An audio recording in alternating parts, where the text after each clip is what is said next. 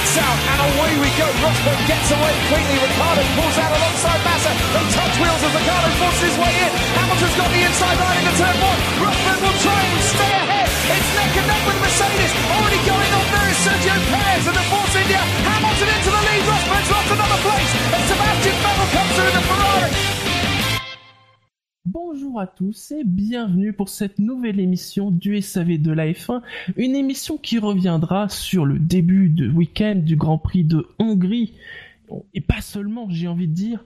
Je suis Shinji et je ne suis pas tout seul puisque j'ai l'immense plaisir d'être accompagné par Marco. Bonsoir, bonjour Marco. Oui, bonjour à tous. Il est quelle heure? C'est c'est la question habituelle. Euh, 2h32. 2h32. Mais du matin qu'il ou est du soir? 20h32, heure française. Mm. Et vous, avez, vous venez de l'entendre, vous l'avez reconnu. J'ai le plaisir d'accueillir Buchor. Bonsoir Buchor. Bonsoir ou bonjour. Suivant hein. Suivant où vous vous situez sur le globe et à l'heure où vous nous écoutez. Ça va bien? Ah écoute ça. va. Ben oui, Profitez bien de l'été. exactement. pendant qu'il ouais. est temps.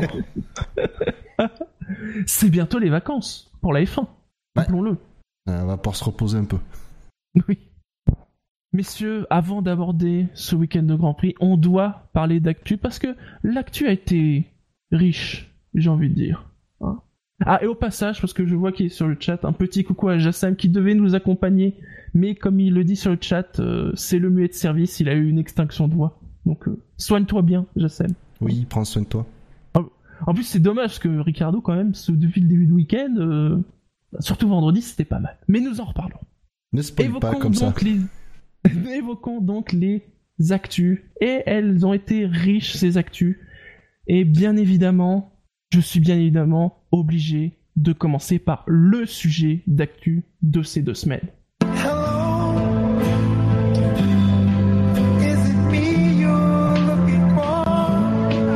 Non, le sujet ce n'est pas Lionel Richie, mais bien évidemment le Halo que la FIA a donc euh, validé, officialisé euh, pour 2018 en F1, euh, avant une généralisation à partir de 2019 dans ses autres disciplines, en tout cas en fonction des renouvellements de châssis, notamment dans les différentes disciplines. Alors, est-ce que c'est une bonne nouvelle? Est-ce que c'est une mauvaise nouvelle? En tout cas, on peut dire que la décision ne laisse pas indifférent, même au niveau des pilotes. Même encore aujourd'hui, il y en a qui sont pour, il y en a qui sont contre. Les équipes, euh, on sait pas trop, euh, parce que la FIA a parlé d'unanimité, mais on sent qu'elles sont pas forcément toutes d'accord. Pas Bah ils étaient toutes d'accord pour pas le mettre. le halo Oui. Est-ce qu'on sait ce qu'elles été 9 sur 10 à dire non? Hmm. Et là, là Mais la FIA, elle-. La, la FIA a pris une décision, c'est quand même ça qui est Oui, c'est ça qu'il faut retenir. incroyable. C'est-à-dire qu'elle a mis ses... Excusez-moi l'expression, je sais que ça va être paraître, paraître un peu vulgaire, mais la FIA a mis ses couilles sur la table, elle a dit, pour raison de sécurité, nous on l'impose. Ah bah oui, de toute façon, à partir de ce moment que c'est un élément de sécurité, euh, la FIA n'a pas besoin de l'avis des, des équipes. Et truc qu'on n'avait pas vu depuis très très longtemps de la part des FIA. Oui. Mais est-ce que c'est bien Bah, le- Est-ce que Halo c'est mal arrive? Bah, il y a quand même beaucoup de gens. Alors, bon, forcément, suite en réaction, il y a beaucoup de gens qui disent oui, on regardera pas la F1 l'an prochain et tout ça. Bah, Bon. C'est Mais ridicule. à la regardez pas, nouveauté- mais la regardez pas si ça vous C'est gêne. pas grave, c'est que vous êtes, c'est que vous êtes pas des passionnés. Je Exactement. veux dire, on, il y a, il y a plusieurs choses. Enfin, la, la F1 a, a- a eu des, des grosses évolutions. Il n'y a pas besoin d'aller très très loin en arrière. Il suffit de penser, je sais pas, aux, aux pneus rainurés, par exemple. On, on disait tous, euh, oh, les purées, euh, la fin des années 90, euh, ça va être horrible, etc. Au bout de trois courses, on est habitué. Les moteurs euh, du V10 au V8, puis du V8 au turbo hybride, même chose. On disait, oh, c'est horrible. Les deux premières courses, ça fait un petit peu étrange. Et puis, on s'habitue. Euh, je sais pas, le changement, ça a l'air de faire aux gens, mais Alors, il y a deux on choses. va s'habituer. Il y a, il y a l'esthétique et la sécurité. Alors, même si, bien évidemment, la- l'important c'est la sécurité avant l'esthétique, mais le fait est que pour beaucoup de gens, l'esthétique de la pièce, c'est important. Ça l'est. On peut pas le nier. Ah ouais, mais si, si, si ça sauve la vie de quelqu'un c'est quand dans, même très moche. dans, dans, si, dans, dans un an, euh, on sera tous en de... C'est très moche. Je suis... C'est pas particulièrement beau, mais je, je me faisais la réflexion tout à l'heure en regardant les qualifs, mais vous trouvez ça beau, vous, le, le, le, le T-Wing, là? Le, Bah non, c'est pour ça qu'il sera enlevé. L'antenne radio euh, de la McLaren, là, c'est juste dégueulasse. Et pour moi, le Halo, c'est bien plus joli que, que ces T-Wing euh, qu'on peut voir. Surtout qu'il faut apporter une précision, c'est-à-dire que le, le Halo sera une pièce euh, fabriquée par un seul fournisseur, donc elle sera commune mm. à toutes les voitures. À la seule différence, c'est que les, les, écuries auront une certaine liberté. Alors, c'est défini dans le règlement. Euh, Gus Gus pourrait nous l'expliquer s'il était là. Euh, mais en gros, ils ont un espace tout autour du halo que les écuries pourront euh, habiller pour de pièces aérodynamiques pour pallier au, à la dégradation aérodynamique qu'apporte le halo. Donc forcément ça va affiner, ça risque de styliser un peu le truc. Et puis j'ai envie de dire, mais à un moment donné, ensemble moque. S'en fout. J'ai resté, voilà. J'ai resté. c'est pas le mot que j'allais utiliser, mais euh, ça commençait par un B. Mais, je pense que ça va être intéressant. Euh, parce que justement c'est la Formule 1 puis la Formule 1 le, le, le moindre euh, avantage qu'une écurie peut, peut trouver dans, dans, dans, un domaine ils vont travailler dessus on va avoir des choses vraiment euh, stylées je pense et des choses différentes et c'est moi, j'ai hâte de voir ce que les, différentes écuries vont, vont, faire pour tirer avantage de, de, ce nouveau... Ça, euh, ça c'est le côté esthétique. Mais maintenant, parlons du côté sécurité. Là, il y a Jassem qui, sur le chat qui dit Est-ce que le Halo gêne si la F1 est retournée? Est-ce que le Halo a vraiment été utilisé en conditions réelles de course? Est-ce que ce dispositif répond à une menace en en créant, euh, ce répond à une menace en en créant peut-être d'autres? Il y a la question du fait que euh, dès le moment où on a parlé du Halo, je l'avais dit, c'est que certes les grandes pièces, bon bah elles passent pas à cause euh, de la barre, mais les petites pièces, elles, euh, ça change bah, rien. Elles, peuvent bah peut-être même se coincer euh, entre, guillemets les, les, barres du, du Halo. Les, les, mecs ont fait le bénéfice-risque. S'ils l'implantent, c'est que au niveau des les bénéfices sont meilleurs que, que les risques. Il y, a, la question de l'extraction du pilote. Ça, puisque pour le Halo, ils vont augmenter euh, la durée autorisée euh, d'extraction du pilote. Aujourd'hui, elle est de 5 secondes. Paul Di Resta, par exemple, a dû passer ce test aujourd'hui pour pouvoir rouler en qualif. Euh, là, il parlait de le faire monter à 8, à 10 secondes. Alors j'avais retweeté, je crois que c'était Mark Benson qui disait oui, la FIA augmente le temps de sortie de 8 à 10 secondes. Espérons qu'ils ont demandé au feu de brûler moins vite. mais bon, c'est c'est quand le dernier feu qu'on a vu euh, dans une voiture? On a la, dernière fois qu'on a vu une roue sur la tête d'un pilote, c'est moins moins vieux que qu'un feu euh, sur une sur une Formule 1. Exactement. Euh, bon. Oh. Oui, mais ah alors, faut faire attention, faut faire attention avec ce genre de truc parce que par exemple, depuis combien de temps avant que Massa se prenne un amortisseur, on avait vu un pilote se prendre un amortisseur en pleine gueule? Bah Henry Surtis quelques semaines avant. Il est mort quelques semaines avant. Ça c'était un pneu. Ça, c'était un oui, mais c'est pareil, c'est ce genre de... C'était pas la même pièce, euh, voilà, attention. Alors, le, ce qui... Euh, moi, il y a, y a, deux trucs. C'est qu'à un moment donné, je suis d'accord que euh, il y a un potentiel qu'il faut analyser. Est-ce qu'il a été analysé Est-ce que il faut continuer à l'analyser pour peut-être optimiser le halo Parce que ce qu'on a vu n'est pas le design apparemment définitif. Euh, je suis d'accord, il y a des questions qui se posent. Euh, est-ce qu'augmenter le, le temps euh, d'extraction réglementaire de 5 à 10 secondes, c'est de 5 à 8, entre 8 et 10 secondes, c'est mm. problématique? J'ai envie de dire, on a quand même eu la preuve ces 20 dernières années de crash qui ont été, je pense, jugés plutôt impressionnants vu l'état de la voiture à la fin. Il n'y a pas eu de feu déclaré. Donc on peut... Est-ce que c'est présomptueux de dire euh, est-ce que le risque est toujours là? Oui, d'incendie. Est-ce qu'il a été considérablement diminué grâce à la sécurité sur les réservoirs, etc. On peut aussi dire oui. Donc, est-ce que 5 secondes de plus dans l'extraction du pilote vont changer quelque chose pour, dans le cas d'un risque d'incendie, je ne sais pas. J'espère qu'ils ont étudié le, ils ont fait des, des, des, des études, des trucs. Mais par contre, on. c'est sûr qu'ils ont fait des analyses. On sait par contre que le risque de se prendre que le pilote se prenne une pièce dans la tête et que ce soit mortel, lui par contre il est présent, il est clairement présent. Mm. Après, le halo n'a pas vocation de, de, protéger de tous les débris. Il n'a jamais eu cette vocation. Il a, il a vocation de, se de protéger des gros débris qui, eux, sont mortels. J'ai envie de... Je vais, ça paraître cru ce que je dis, mais le, le, le petit amortisseur de, d'un kilo que Massa s'est pris dans le casque, est-ce qu'il passerait entre le, est-ce qu'il le, le halo en protège? Non, non, ouais, non entre guillemets dans le sens où la pièce devrait être n'est pas suffisamment grande pour être complètement bloquée par le halo. Est-ce qu'il pourrait l'arrêter si, si le, le, truc qui passe à 5 cm au-dessus de la voiture? Il y a des chances. Par contre, c'est pas une pièce mhm. mortelle. C'est ça. Le casque, quand même, il est pas. Le but, c'est pas que les pilotes puissent rouler euh, sans casque. C'est d'apporter une protection supplémentaire que le casque à laquelle le casque ne suffit pas. Et dans ce cas-là, euh, je veux dire, la, la, la norme d'homologation du halo, c'est quand même de projeter une roue de 20 kg à 225 km/h c'est quand même pas je veux dire, on parle là d'un objet qui, ben, d'une énergie à, arrêter qui est quand même énorme. Donc voilà, c'est, clairement le casque il n'est pas fait pour ça, ou en tout cas le, le coût du pilote, etc. Moi, je, dis, est-ce que le, le, Halo est moche?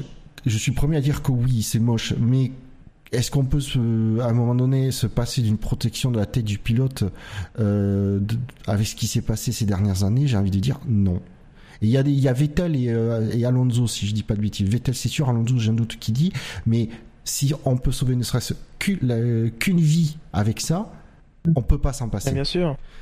Et en plus, et il faut dire que pourquoi la FIA l'impose comme ça? Parce que les écuries commençaient déjà à, vouloir repousser l'introduction en 2019. Et à un moment donné, là, je pense que la, FIA elle a dit non, ça suffit. On, on introduit la loi en 2018. Et si vous voulez, et et je pense qu'il y a un sous-texte qu'on nous a pas dit, mais je pense que c'est ça, c'est si vous voulez une, solution euh, plus esthétique, mais vous n'avez qu'à bosser dessus. On va pas attendre que vous veuillez éventuellement bosser sur un truc euh, pour, pour, pour, pour décider et l'introduire. On commence par le halo, et puis comme ça, ça fera peut-être bouger les choses. Mais c'est ça d'ailleurs peut-être que j'espère le plus, c'est que ça ne soit que la première étape. Oui, mais c'est qu'il faut pas non plus que le, faut, faut, pas que le, le Halo arrive en 2018 et que genre dans 20 ans, on soit toujours au Halo. Non. Bien sûr. On passe sur Halo en 2018, mais il faut se dire peut-être commencer à réfléchir. Faut, faut que dans 10 ans on ait des cockpits fermés, quoi. Voire même plus rapidement que ça. Ça va se faire naturellement. Mais il faut prendre une décision à un moment et ils ont pris la décision. Oui, mais il faut que ça se fasse. Il faut prendre des décisions parce que faire des cockpits fermés, c'est repenser qu'il y a une F1. Oui. Bah, d'accord. Mais si personne, il faut l'électrochoc du premier pas qui est le halo, puisque c'est une solution qui est, qui est testée, qui, alors est-ce qu'elle apporte des inconvénients? Honnêtement, on n'a pas toutes les données, donc ce serait présomptueux. Je peux, je peux croire qu'elle en apporte, mais qui apparemment sont très minimes. Et s'ils sont bien maîtrisés et si des procédures sont mises en place pour intégrer le fait qu'il y ait le halo. De toute façon, il faudra l'épreuve de la réalité hein, pour voir les limites. Hein. Exactement. Mm. Euh, alors il y a effectivement il y a la question de est-ce qu'un pilote peut facilement s'extraire de la voiture dans le cas où elle est sur, à l'envers quoi. C'est, bah, justement Alonso a, a commenté, on lui, un journaliste lui a posé la question est-ce que vous aurez, auriez aimé avoir le halo euh, lors de votre crash en Australie 2014 je crois. Et, euh, non, mais 2016. Quand est-ce qu'il a loupé une course? Non 2000, 2016, excusez-moi. dernier. oh là là, je suis vraiment. Donc 2016 et il a dit oui, j'aurais préféré avoir le halo que rien ne touche ma tête, quitte à perdre quelques secondes pour sortir de ma voiture. Encore une fois, le feu, ok, c'est un risque, mais le feu, euh, il y a des des centaines d'extincteurs, des centaines de commissaires autour des pistes qui sont là pour l'éteindre en, quelques secondes. Il faut pas longtemps. Il y a une technologie quand même pour éteindre un feu qui, est, très efficace. Par contre, un pneu dans la tête, c'est une fraction de seconde et personne ne peut rien y faire. Donc je trouve que l'argument du feu ne tient pas. Bah après, noter que si la, décision, si la décision est prise maintenant, c'est pour que bien évidemment, euh, parce que là finalement sont déjà finalisés les concepts pour l'an prochain, et que si c'est décidé maintenant, c'est pour que ça soit justement bien intégré aux nouvelles voitures et pas euh, justement rajouter un peu comme ça euh, euh trop rapidement. Elle va vite, ouais. Par contre, ça va, ça, ça pose d'autres problèmes euh, on va dire technique, parce qu'a priori, j'entendais une interview de, Christian Horner qui disait que c'était environ une dizaine de kilos quand même. C'est quand même euh, un, c'est en hauteur sur, euh, c'est du poids en l'air, donc c'est vraiment pas euh, l'idéal. et ça va peut-être être beaucoup d'argent dépensé pour gagner du, du poids à d'autres endroits de, de la voiture. Alors, est-ce que la FIA, la FIA a, a prévu d'augmenter le poids limite Je de... crois, alors je, je, Ça me paraît j'ai très pas logique, vu hein. un chiffre précis, mais il me semblait avoir vu qu'ils avaient prévu d'augmenter le poids justement par rapport au, au Halo. Ça me paraît très logique. hein. Je dirais, la Kia, ils sont quand même pas incompétents à ce point-là. Je veux dire, on on aime bien les critiquer, mais quand même. Oui. Après, bon, on faut pas se ch- cacher. On a, on a toujours été, euh, au, au SAV, on a quand même toujours été euh, plutôt partisan d'une protection de, de la tête des pilotes. Euh, il faut, Et on veut pas voir de, de gens se blesser, quoi. On veut pas voir de gens mourir. qui sait, Ah, ah, Alors, je sais pas quel juste- pilote juste ils avaient précision, Vas-y. Juste précision, Spider nous dit, euh, ça passerait de 728 à 733 kilos, donc 5 kilos de plus Ok. pour l'an prochain. Ouais, après, c'est une pièce en carbone qui est quand même ultra résistant, euh, mais extrêmement léger. Donc 5 kilos, ça me paraît pas aberrant pour, euh, pour une pièce comme ça. Ouais. Oui, qu'elle ne Et fasse que ce qu'il 5 faut- ce kilos. faut- quoi. Ouais. Et ce qui pourrait être pas mal, c'est que ils mettent pas de sponsor dessus. Ça pourrait être bien. Alors si, justement, je crois que le, on- justement, Charlie Watting a dit, euh, bah, du coup, les- les- ça fera un peu des surfaces de plus pour, les- pour mettre des sponsors. euh. Justement, il Ouais. essayait. Le, Ils vont le- mettre Alliance. euh, Whiting, Toi, à la limite, euh, j'aurais préféré que sur la pièce du Halo, il y ait soit, euh, soit le logo de l'équipe. C'est par exemple, vous vous souvenez, Renault, quand ils ont mis, ils avaient mis le losange, euh, voilà. Euh, soit le logo de l'équipe, soit à la limite, pourquoi pas, euh, le numéro du pilote. Ah, ça, ce serait bien le numéro du pilote. hein. Hein. De toute façon, vu qu'on va déjà voir moins le casque, automatiquement. Mais qui regarde le casque aujourd'hui pour, pour savoir qui est le pilote? On regarde la, la couleur de la caméra. Alors je crois que c'est, je crois que c'est à Ricard, euh, parce que du coup euh, les journalistes se sont am- se sont amusés à juste titre à poser la question euh, à tous les pilotes à ce qu'ils pensaient de l'introduction du Halo. Bon, il y en a plein qui ont répondu euh, qu'ils étaient pas pour. Euh, et euh, C'était partagé, attention. Hein. Faut dire, Ouais, c'était pas, partagé. pas tout, c'est partagé. Voilà. Oui, et puis il faut avoir les citations dans leur intégralité pour. Mm. parce que notamment Grosjean, euh, euh, j'avais vu l'extrait d'une site de, sa, de ce qu'il a dit. euh, apparemment, C'est très spécial ce qu'il Oui, mais c'est, il est il contre, mais en tant que patron du GPDA, il est content que la FIA fasse des efforts pour la sécurité. Voilà. Ouais. Non, mais après c'est, euh, je comprends cet avis. Mais par exemple, à Ricardo, il demandait si, euh, si du coup d'enlever, euh, c'est- de, de rajouter de la sécurité, ça, ça diminuait pas le- le- l'excitation de conduire une F1. Euh, Il aurait répondu non, c'est mourir, mourir en F1, c'est pas ça qui m'excite. Un truc du genre. Et euh, à Raikkonen, euh, ils avaient demandé, mais si ça gênait pas la visibilité, euh, tout ça, et avec son flegme, il avait dit non, ça, ligne droite, ça, ça, ça, ça cache pas du tout la visibilité. Voilà, Oui, surtout Donc, que dans l'axe, déjà, souvent, ils ont les antennes et tout ça. Et... exactement. Donc il y a déjà Oh. des trucs qui bloquent la vue, et après du coup ça, ça libère la vue sur, ouais, ça gêne pas la vue normalement sur les, sur le côté. Sur les côtés. Mm. Très bien, Par- messieurs. Par contre, il y a un point, il y a un Oui, point qui a été soulevé et, et effectivement il a jamais été testé. Du Halo, c'est est-ce que ça va pas gêner pour voir les feux sur la grille de départ? Ah, c'est pas faux. C'est un, c'est un point qui avait déjà été soulevé, je crois qu'ils ont commencé à, à, à pousser pour faire les, les tests en, en essai libre, et euh, ils l'ont jamais fait.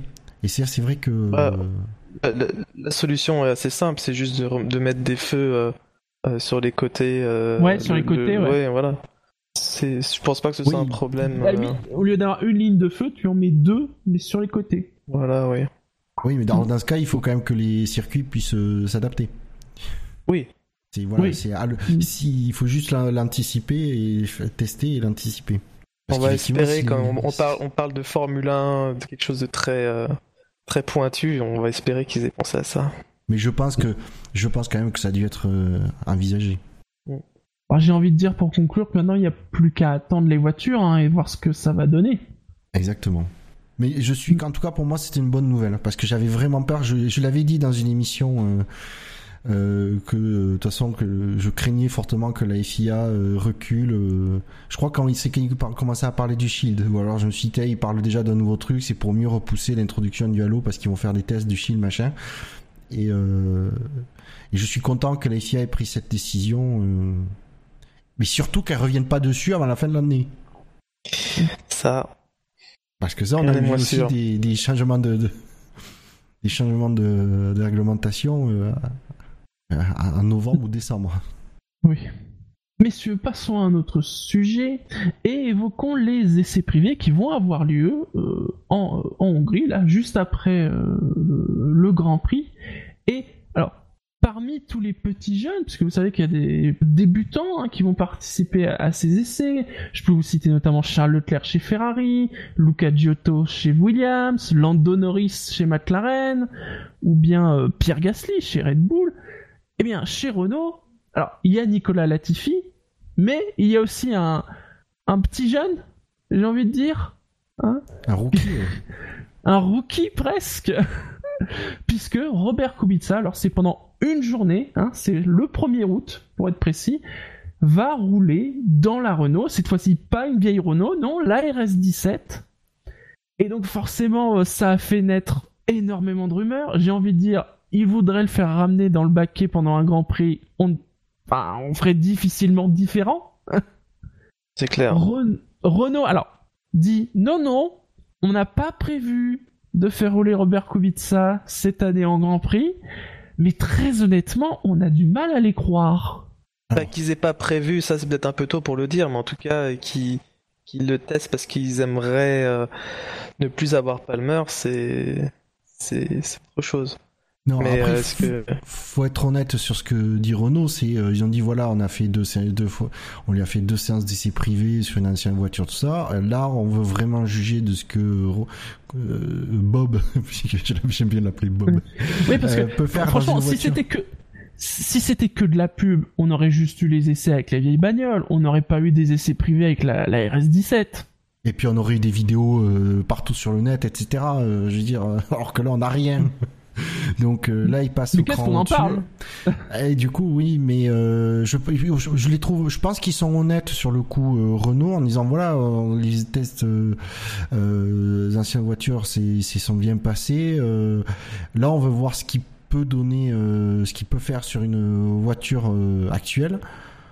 Après, euh, ça préjuge de rien. Hein. Ils disent, comme ils disent, ça préjuge de rien. Euh, je veux bien les croire parce que si ça se trouve, euh, Kubica, il pourra, il, il, sera pas performant sur une voiture 2017. Parce le, le, truc, le truc, c'est que c'est du tout bénéf. C'est-à-dire que si ça, si ça ne marche pas, on se dira, bon, c'est pas, on se dira presque que c'est le, que c'est logique. Bon, voilà, ça a été une petite aventure et tout, machin.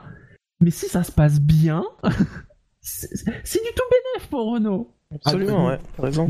Non, parce que c'est quand même un truc. Euh, moi, j'avais lu un article là-dessus qui, avant qu'il qu'il annonce, il y avait la rumeur qu'il ferait peut-être tester Kubica dans les essais en Hongrie.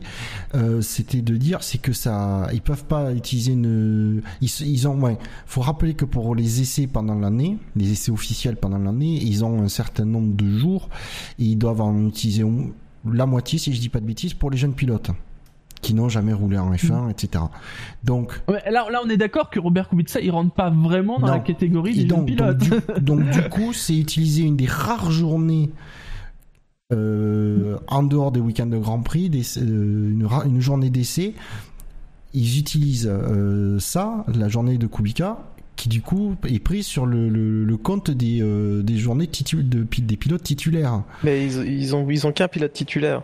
C'est pas grave. Ouais, mais, euh, ouais, mais Renault est quand même dans une euh, phase où ils essayent de progresser euh, le plus rapidement possible pour retrouver le devant de la scène. Ouais, mais mine de rien, c'est surtout quand mm. tu vois que ce que peut, ce que fait Hülkenberg dans les en qualification et en course cette année. Justement, justement, j'ai je, envie de te dire que c'est justement ils ont besoin d'un deuxième pilote et d'un deuxième avis qui est on va dire efficace et euh, qui, va être utile parce que Palmer n'est pas capable de, le fournir.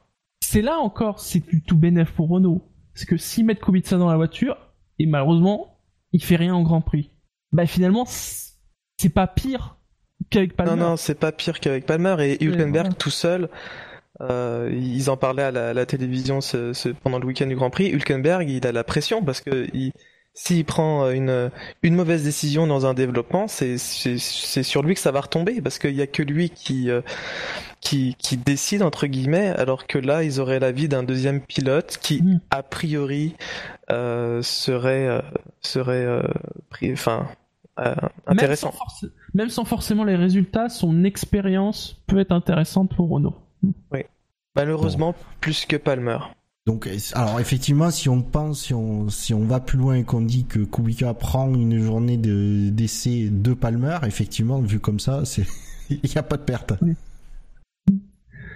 La, bah, la, prochaine étape, c'est euh, des essais libres. Hein. Franchement, s'ils nous mettent Robert Kubica en essai libre et ils continuent à nous dire mais non, c'est pas du tout pour le Non, je pense honnêtement, je pense que alors, je vais être honnête. Hein, pourquoi ils, le font en Hongrie? Parce que bon, déjà il y a les essais maintenant, mais ça tombe très bien. C'est que c'est juste avant la, c'est vraiment les derniers jours avant la pause estivale et on va être honnête, hein, euh, s'ils décident de, de, de, remplacer Palmer par Kubica, euh, ça se fera dès, dès la Belgique, hein, à mon avis. Oui, oui, et puis aussi euh, c'est pratique parce que le Hungaroring est quand même un circuit où où on tourne le plus les bras. Donc, euh... Oui, apparemment, c'est vraiment des conditions optimales pour euh, valider ou pas euh, l'option Kubica. Oui. Mm. Il y a sur le chat Sam qui dit au pire Renault peut prendre Kaltenborn comme ça Kubica signe en gardant Palmer et Hülkenberg. Alors du coup Kubica euh, pilote et Palmer paye c'est ça? Voilà exactement. Après je sais qu'il lance un hashtag Bring Back or Maldonado non, mais ah. tais-toi, Jassem. Non, pitié. Il coûte trop cher en carbone. Oui. Puis en ce moment, le Venezuela, c'est compliqué. oui. Mais bon, après on va voir les. Euh, de toute façon, ce sera bien parce que on aura les temps, euh, on aura des temps comparé. Euh, alors par rapport aux autres, en essai, en essai, ça, on, ne saura pas trop ce que ça vaut, mais on aura les temps par rapport à ce qui s'est fait ce week-end, etc. Donc ce sera là à un moment donné, le chrono il va pas mentir. Ok. Est-ce que vous voulez la liste du line-up pour les essais privés, avec notamment tous les petits jeunes qui vont rouler? La moitié, on les connaît pas, si tu veux. Bah justement, voilà. Alors, euh, Mercedes. Alors, c'est la liste des pilotes, hein. donc si je dis pas de pilotes titulaires, c'est qu'a priori, pour l'instant, il y a que les petits jeunes, ou en tout cas, c'est pas confirmé. Chez Mercedes, il y aura George Russell, un britannique. Chez Red Bull, Pierre Gasly et Max Verstappen. Ferrari, ça sera Raikkonen, Vettel et Charles Leclerc. Chez Force India, on aura Lucas Hauer et Nikita Maspin, Maspin, oui, ça veut se prononcer Maspin. Chez Williams, alors Felipe Massa, mais bon, ça peut peut-être changer. Et Luca Giotto. Chez McLaren, Stoffel Van et Lando Norris. Donc Renault, Robert Kubica et Nicolas Latifi. Chez Toro Rosso, Gviat Sainz et Sean Gelael.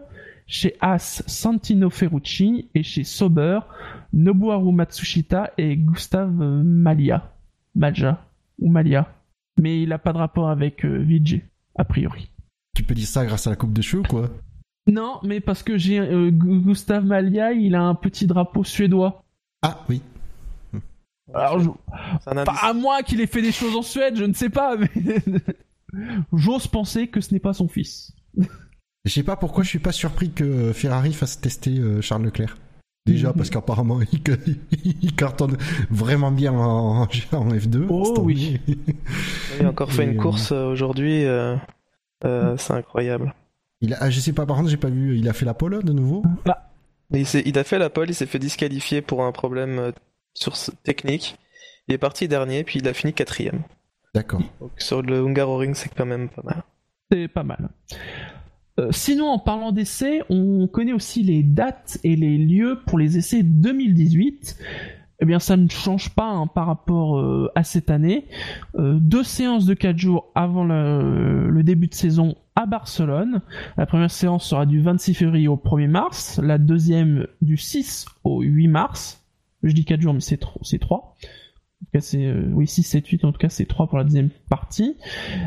Des essais privés ensuite à Barcelone le 15 et 16 mai après le Grand Prix d'Espagne et comme cette année des essais privés au Hungaroring le 31 juillet et le 1er août après euh, le Grand Prix euh, de Hongrie.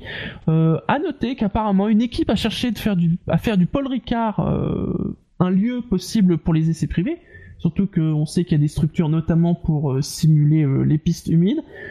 Mais bon bah il y avait qu'une équipe et les autres équipes ont dit non. je, serais curieux de savoir, de, savoir quelle équipe a fait la demande. Je, n'ai pas l'information. on n'a pas l'info, mais je serais curieux de, de la voir. Ensuite, justement, en parlant d'équipe, nous allons parler euh, de la fin d'un long partenariat d'un très long partenariat, puisque vous le savez, Sauber abandonne euh, son partenaire historique, j'ai envie de dire, euh, Honda, hein, avec qui ils ont partagé euh, bah, zéro Grand Prix. voilà, zéro Grand Prix. Euh, donc euh, contrat annulé, hein, visiblement pour des euh, des divergences d'opinion stratégiques, enfin tout ça pour pas dire qu'en fait le moteur Honda c'est de la merde et qu'ils veulent autre C'est ça. En fait, ils ont reçu les, les plans et puis ils se sont dit oh putain. Les Oh là là. spécifications techniques, il dit quoi? Mais on n'a pas, on n'a pas commandé une tondeuse à gazon. Ça, à peu Et donc- près. Et donc, immense surprise, puisque Sauber a annoncé que pour les prochaines années, et j'utilise bien le mot au pluriel, hein, puisque c'est un contrat pluriannuel, ils utiliseraient des blocs Ferrari. Mais attention, l'année, et de l'année en cours. de l'année, de l'année en cours, c'est-à-dire que l'an prochain, ils auront un moteur Ferrari 2018. Et ça, c'est un vrai progrès. très grande, Ah, ça- très grande nouvelle pour ça- Sauber. Ça, c'est une bonne nouvelle, ouais. Est-ce que ça a un effet euh, Frédéric Vasseur? Je sais pas si on peut tout mettre sur, euh, sur un seul homme, mais en tout cas, Mhm. euh, Ou nouvel investisseur. Nouveau propriétaire ah, d'écurie. nouveaux investisseurs étaient quand même déjà là euh, avant de signer avec, le, avec Honda. Oui, après, euh, il y a peut-être l'effet chose- Vasseur. Il y a quelque chose qui me chiffonne quand même un peu, c'est c'est comment euh, Sauber a été capable, euh, juste à l'amiable, de, de sortir d'un contrat a priori qu'ils avaient euh, avec. euh, Bah, je, je pense que le truc, c'est qu'ils en étaient qu'au niveau du pré-contrat et que justement rien n'était signé. Surtout que visiblement, on le voit avec McLaren, Honda a l'air de quand même de savoir signer des contrats euh, assez solides. en tout cas, assez solides pour bien faire chier McLaren aujourd'hui. Mais c'est une très très très mauvaise nouvelle pour Honda. Pour McLaren, s'ils peuvent pas sortir de, du, du moteur bah Honda, et puis si McLaren sort du moteur Honda, ça veut dire qu'Honda, bah, ciao. Donc, euh, Et du coup, il y a, va avec noter, euh, il y a une cette, autre cette rumeur. interrogation, notamment autour de, de Pascal Verlaine. Parce que justement, qui dit moteur Ferrari, on sait que Haas, euh, bah, ils vont pas en faire leur coup de- d'équipe B Ferrari, puisqu'ils ont confirmé euh, Magnussen et Grosjean pour l'an prochain. Mais peut-être euh, bah, l'arrivée, euh, justement, d'un Charles Leclerc euh, chez Sauber. Bah, C'est pour ça que j'étais pas surpris que t'as l'annonce et en même temps t'as le Charles Leclerc qui fait les essais. euh, il les fait pas chez As, il les fait chez Ferrari. Mm. Euh, Mm, mm. Le pilote, un pilote qui est en train de, de, de dominer de la tête et des épaules le- la Formule 2 cette année. Euh. Tu te dis que s'il continue sur ce lancé, le, le championnat il, est- il, il- il lui est largement acquis. Euh, oui, il y a, il y a. Alors Ericsson apparemment est intouchable chez Sauber, donc euh, Verlaine risque de sauter. Bah hein, oui, euh. Voilà. Ah, Verlaine, C'est- il- Si c'est éjectable, clic. Malheureusement pour lui, hein, euh, il remplacera Massa. Euh, je pense que Williams Si on veut de lui. euh, se fera pas imposer sur un pilote, mais c'est pas ce genre de contrat Mm. qu'ils ont euh, Williams avec Mercedes. Mais c'est ça qui est euh, dramatique. Mais en- après, euh, il y a aussi, euh, surtout que je, il, ah, quelle question, il est dans quelle écurie en Formule 2, euh, Leclerc? Euh, Il est je chez vais pas dire de bêtises. J'ai un doute. Il est, euh, oui, parce crois- qu'il me semble qu'il est. ah, il est pas coaché par Nicolas Todd? Euh, Si, si, crois, il est coaché si. par Nicolas ça doit être Hart. Mais Art, c'est Ah, pas une Leclerc. écurie d'un certain euh, Non, il est chez Prema. J'avais un doute. Il est chez Prema. Ah oui. Ok. Non, donc du coup, parce que j'allais dire s'il était chez euh, Art Grand Prix, qui est l'écurie. Il a été chez Hart l'an dernier, mais il est chez Prema cette année. Donc d'accord. Donc quand Vasseur a quand même des données sur euh, internes à l'écurie euh, sur Leclerc. Donc euh, il y a peut-être un effet, euh, même peut-être que même Vasseur en disant euh, pour négocier en disant euh, pas de problème. Si il remporte les GP2, vous finissez nous le moteur, on le prend avec sans souci. Il y a peut-être ça aussi. euh, c'est que Ferrari, s'ils amènent un pilote, un jeune pilote à faire entrer en F1, euh, Leclerc, je veux dire, apparemment, ce serait pas le boulet, quoi. Et, sach- et ne, ne pas oublier qu'il y a une autre, du coup, il y a une rumeur qui circule depuis une semaine ou dix jours, pour justement concernant Honda, qu'ils ont confirmé être en, en négociation avec euh, plusieurs écuries. Et il y a la, il y a la En fait, forte rumeur. discuter. Ah ouais, voilà, discuter et notamment Discuter. la, la forte rumeur Toro Rosso. Ça, je. Et tout le monde dit si Honda va euh, fournir Toro Rosso, ça libère, euh, ça libère la, la- la disponibilité d'un Un moteur Renault Renault. et McLaren, et McLaren prend le Renault. Ouais, voilà. c'est. On parle bien de rumeurs, hein. Le truc, c'est euh, Bah, c'est qui a envie d'un moteur Honda, quoi? Mais c'est pour ça. Même Sauveur, finalement, ils en veulent pas. Mais c'est la question que je me pose, c'est euh, pourquoi Toro Rosso changerait? C'est bah ouais, c'est ça, Ils ont quand même Renault. Bon. Surtout que le. Bon, après, il y a quelques problèmes de fiabilité, mais quand tu entends les, les discours de, de Renault, tu, tu te dis, ok, ils ont des problèmes de fiabilité, mais euh, c'est euh, c'est plus maîtrisé que chez Honda où tu les sens plus en panique derrière, quoi. Oui, c'est quand même pas. Oui, on n'est Oh, pas du pas tout comparable, au niveau de, de, con- Oui. ouais, de, de soucis. Je sais pas, mais moi j'ai ouais, c'est l'image euh, d'une équipe d'ingénieurs derrière euh, à Bitbull euh, en train de bosser, de tester des trucs pour et qui est en train de, de- en train de résoudre les problèmes et, et derrière euh, le je sais plus comment il s'appelle le japonais de chez Honda où tu vois les mecs en train de courir partout euh, en, mo- en mode panique. Mais ça fait vraiment, vraiment se questionner euh, sur le, le futur de Honda en Formule 1. Oui, Euh, vraiment. Parce que là, Ah. euh, En même temps, euh, qui- si- euh, le, si, si le si l'accord avec euh, ce- enfin, l'accord avec Sauber capote, si personne n'en veut et que McLaren euh, s'en débarrasse, euh, bah ouais, ils vont se retirer, mais pas de leur plein Ce gré. sera quoi. même pas exactement, ouais. C'est vraiment triste et j'ai... faudrait pas que ça, ça repousse d'éventuels nouveaux motoristes à l'avenir parce que on était Eh ben, tous. Ouais, t'as vu la transition ah, On était tous très, très excités de, de, de voir Honda revenir. On était euh, tous contents de voir McLaren Honda, Mm. mais. Vas-y. Puisque nous allons partir loin, enfin loin, nous allons partir en 2021. Vous savez, c'est l'année où les moteurs doivent de nouveau changer. Vous savez qu'il y a des discussions autour de ces moteurs. Vous savez aussi que, outre les motoristes actuels, d'autres motoristes ont eu l'occasion de venir à ces discussions. Et là, depuis quelques semaines, là, comme ça, il y a eu une multiplication de rumeurs de possibles nouveaux, entre guillemets, nouveaux motoristes qui pourraient arriver en F1 à l'occasion de cette nouvelle législation moteur. Bien évidemment, ce sont des rumeurs, eux-mêmes, celles qui sont un peu plus solides que, que d'autres, ils disent bien que ça va beaucoup dépendre de ce qui va être décidé.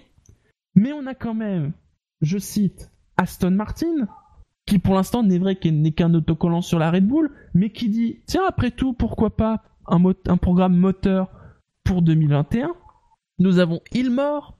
Alors Ilmore qui ne veut pas y aller tout seul, hein, et, mais qui chercherait un partenariat pour justement concevoir un moteur pour 2021. Et ça tombe bien, il y a Aston Martin qui est intéressé. c'est ça que j'ai dit que j'allais dire. Monsieur Ilmore, je vous présente Madame Aston bien, Martin. Hein? Un moteur Aston Martin fabriqué par Ilmore. Nous avons Cosworth qui indique qu'il pourrait être intéressé. Ouais, et qui indique qu'ils on ont toujours suppose- suivi les, les, les, les, les réglementations euh, moteurs de la F1, euh, mais qui Mm. pourraient effectivement euh, être intéressés.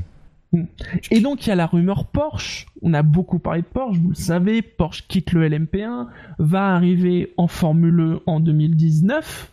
Si je me trompe pas, c'est 2019. En même temps que Et il y en a qui Mercedes. disent, en même temps que Mercedes, et il y en a qui disent, outre le programme Formule 1 qui va coûter beaucoup moins cher qu'un programme de LMP1, ça pour l'instant il n'y a pas de doute. Et pourquoi pas euh, programmer un, un programme moteur pour 2021 Un, un petit McLaren Porsche. Non, mais ouais, c'est génial qu'ils arrivent à attirer de nouveau. euh, Alors attention, hein, tous les Potentiel. qu'on dit là, pour l'instant, ce ne sont que des rumeurs. J'ai envie de dire, si ne serait-ce que sur les quatre rumeurs, il y en a au moins un qui dit Ouais. qui, qui se concrétise, ça serait cool. Parce qu'après, il y aurait plus Alors, je- de motoristes que de que d'écuries, alors euh, ça poserait problème. Bah écoute, hein, si on a 10 équipes avec euh, 10 moteurs différents, après tout, pourquoi pas. hein. Euh, pas. sur le chat, il y a Jassem qui dit que Porsche lui semble plus concret. Euh, Il y a Bert qui précise Aston Martin qui achète la moitié ou plus de ses moteurs de AMG. Euh, et qui souligne, par exemple, pourquoi pas le retour de Toyota point d'interrogation. C'est pas idiot. Alors, c'est pas une rumeur, Mhm. hein, ou, ou peut-être qu'on, peut-être qu'on, on- là on va créer une rumeur. Hein. Créons une rumeur F1. Après Ouais. tout, pourquoi pas S'il quitte la LM, s'il quitte la LMP1, après tout. Euh... Bah, si Porsche quitte la Un des LMP1 trucs et qu'ils ont, Toyota qu'ils ont- aussi, qu'ils ont le mieux euh, fait en F1, c'était leur moteur. Donc, euh... Alors, Toyota, j'ai quand même du mal à y croire parce que faut dire qu'ils sont restés 10 ans en mettant beaucoup d'argent Et parce qu'on considérait que c'était le premier budget euh, de loin là qu'ils y étaient. Non, mais on est d'accord. Le plus probable, c'est qu'ils fassent comme tout le monde, c'est qu'ils quittent le LMP1 pour rejoindre la Formule E. Oui, oui, oui, oui. ça c'est sûr. Mais le, pour ça, Toyota, j'y crois pas parce que euh, ils ont sont, ils, sont restés 10 ans, ils n'ont rien eu. Honda, euh, Honda est revenu parce qu'il y a quand même eu beaucoup de succès. Ils ont eu beaucoup de succès en, tant que motoriste en F1. Leur écurie a quand même réussi, a réussi à gagner des courses. Euh, la voiture qu'ils ont conçue juste avant de partir. Et puis, attention, Honda, Honda, malgré tout ce qu'on peut dire sur Honda aujourd'hui, c'est quand même un peu un historique de la F1. Oui, tandis que mm. Toyota ne l'est pas. Pour ça, mm. et puis euh, j'ai envie de dire Toyota, euh, il regarde Honda, euh, c'est bon, il, il, regarde plus la Formule 1 quoi. il s'est dit si c'est pour faire pareil qu'Honda, c'est pas la peine. Mais non, mais de toute façon je vous l'ai dit, ils vont quitter le LMP1, ils vont faire comme tout le monde, ils vont aller en Formule 1. Non, mais dans, la Formule 1, il y aura 40 équipes, 40 équipes de constructeurs, euh, mais, c'est ça, c'est ça qui, euh, tu, tu regardes 2019, le nombre de constructeurs qui sont qui sont différents et de gros constructeurs qui sont ah bah en Formule 1, euh, c'est hallucinant. Petite, de mémoire, j'ai jamais vu ça. Petite page et feu, oui, à partir de 2019, en gros, il manquera que les Asiatiques et les Américains en Formule 1. pour, pour faire simple. Oui, et puis il faut, faut pas oublier que le, je pense alors je pense que ça va être, ça doit correspondre avec 2019, mais euh, c'était prévu dès le début. Il, il, libère au fur et à mesure le, le règlement, c'est-à-dire il libère, c'est-à-dire au fur et à mesure que le temps passe, les, chaque équipe doit concevoir euh, de plus en plus euh, des éléments de la, de la voiture, en tout cas du moteur. Oui, et puis ils veulent ne, ne plus avoir à changer de, de, de, voiture au milieu de la course, euh, il me semble, dans les années qui viennent. Euh. Oui, oui, il y a Ça, ça va se développer. Euh, plus, il y aura de constructeurs et plus ça va se développer et ça va être très intéressant. Donc on mhm. va passer d'une formule qui était vraiment monotype, euh, y compris le moteur au début, à vraiment une formule où les euh, constructeurs, c'est pour ça je pense que c'est ça doit correspondre, c'est pour ça que les, les, constructeurs veulent arriver en 2019 à une formule mhm. où les constructeurs peuvent se démarquer. Euh... Par, par, contre, juste un truc, on reparlera des budgets de Formule 1 dans 10 ans. Ah oui, par contre, oui. Là, parce qu'avec tous ces constructeurs, euh, voilà, on sait très bien comment ça se passe. Allez, très bien, messieurs, je vous propose de fermer cette longue page d'actu, mais l'actu a été chargée, il faut bien le dire. Et on va embrayer sur le contexte de la course avec des infos que vous pouvez retrouver dans la preview. Et franchement, cette semaine, elle vaut vraiment le coup la preview. Parce qu'il faut absolument voir la vidéo de présentation du tour du, du Ring. Vraiment. C'est la meilleure vidéo depuis le début de l'année. J'ose le dire. C'est toi qui l'as fait? C'est pas moi, c'est Fab. Ah. Ah, je l'ai pas regardé. Mais déjà le, le titre. C'est le Fab Seal of Quality. D'accord. Le, titre de l'article est, bon, c'est du Fab quoi. Oui, c'est vrai. Il y a aussi. mais mais bon, mais la, la la vidéo preview, il faut la voir. Voilà. Les pilotes parcourront ce dimanche 70 tours du circuit du Hungaroring, un tour qui fait 4 km 381 pour une distance totale de 306,630 km. Le commissaire pilote de la FIA, c'est un habitué, c'est Derek Warwick.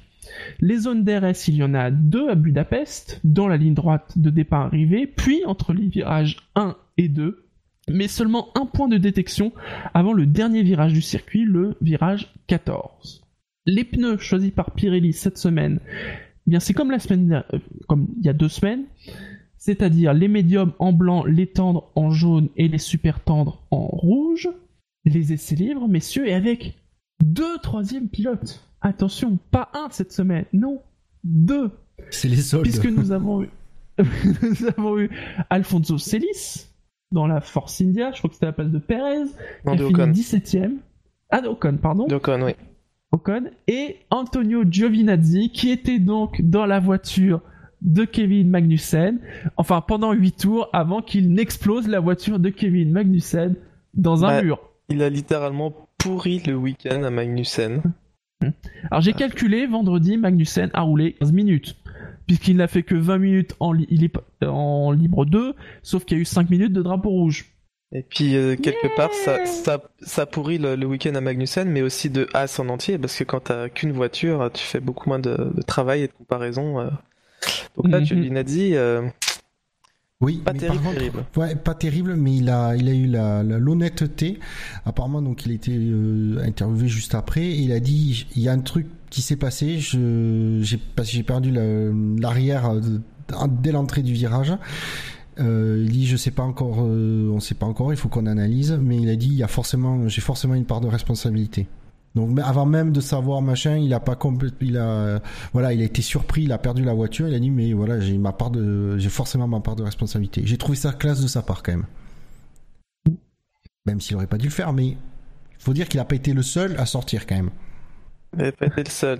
Mais euh, oui, de l'autre côté, il pouvait difficilement euh, ne pas dire qu'il avait une part de responsabilité. Ouais, si, il aurait pu dire je- que j'ai la l'arrière, j'ai voilà, j'ai perdu Ouais. la, voiture dans l'entrée, il s'est passé un truc, il faut qu'on regarde. Sous-entendu, c'est pas ma faute.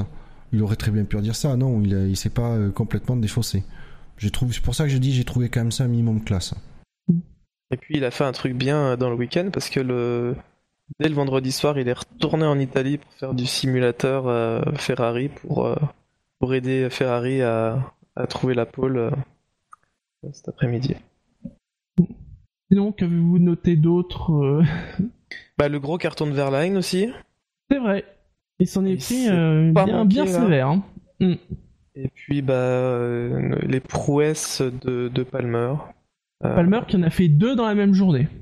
Oui, Ah, puis deux ah, qui sont vraiment de, Oui, de, oui. de- de son fait quoi. Oui. Ça Bah, devient un peu gênant. La deuxième, quand ils disent oui, il était étrange cet accident. Sous-entendu, oui, c'était complètement de sa faute. Hmm. Ouais, c'est gênant. premier- C'est un peu. euh, Ouais. Oui, sur le premier, il passe trop large sur un vibreur et il, il a explosé complètement le l'avant euh, de la Renault. Beaucoup de boulot hein, pour les ingénieurs Renault sur la voiture de Palmer. Ouais, ouais, ouais. Ça doit pas être facile d'être à, d'être à sa place aujourd'hui. Hein. Ah non, surtout en plus par rapport voilà, à ce qu'on a évoqué, euh, c'est c'est chaud. Et pourtant, encore une fois, enfin, on l'a vu, euh, c'est classé 11ème. C'est classé 11 mais encore extrêmement loin de, de son coéquipier. Mhm. Mais il y a comme une. euh, Je sais pas, je, je regarde pas mal aussi la, la télévision anglaise et j'ai l'impression que dans un peu dans le monde anglophone de la Formule 1, on a du mal à critiquer Palmer. Je sais pas quelle est l'influence de, son père dans le milieu du sport automobile, mais ça doit être quand même quelque chose. Parce qu'on critique à demi-mot, enfin, c'est un peu, euh, un peu spécial.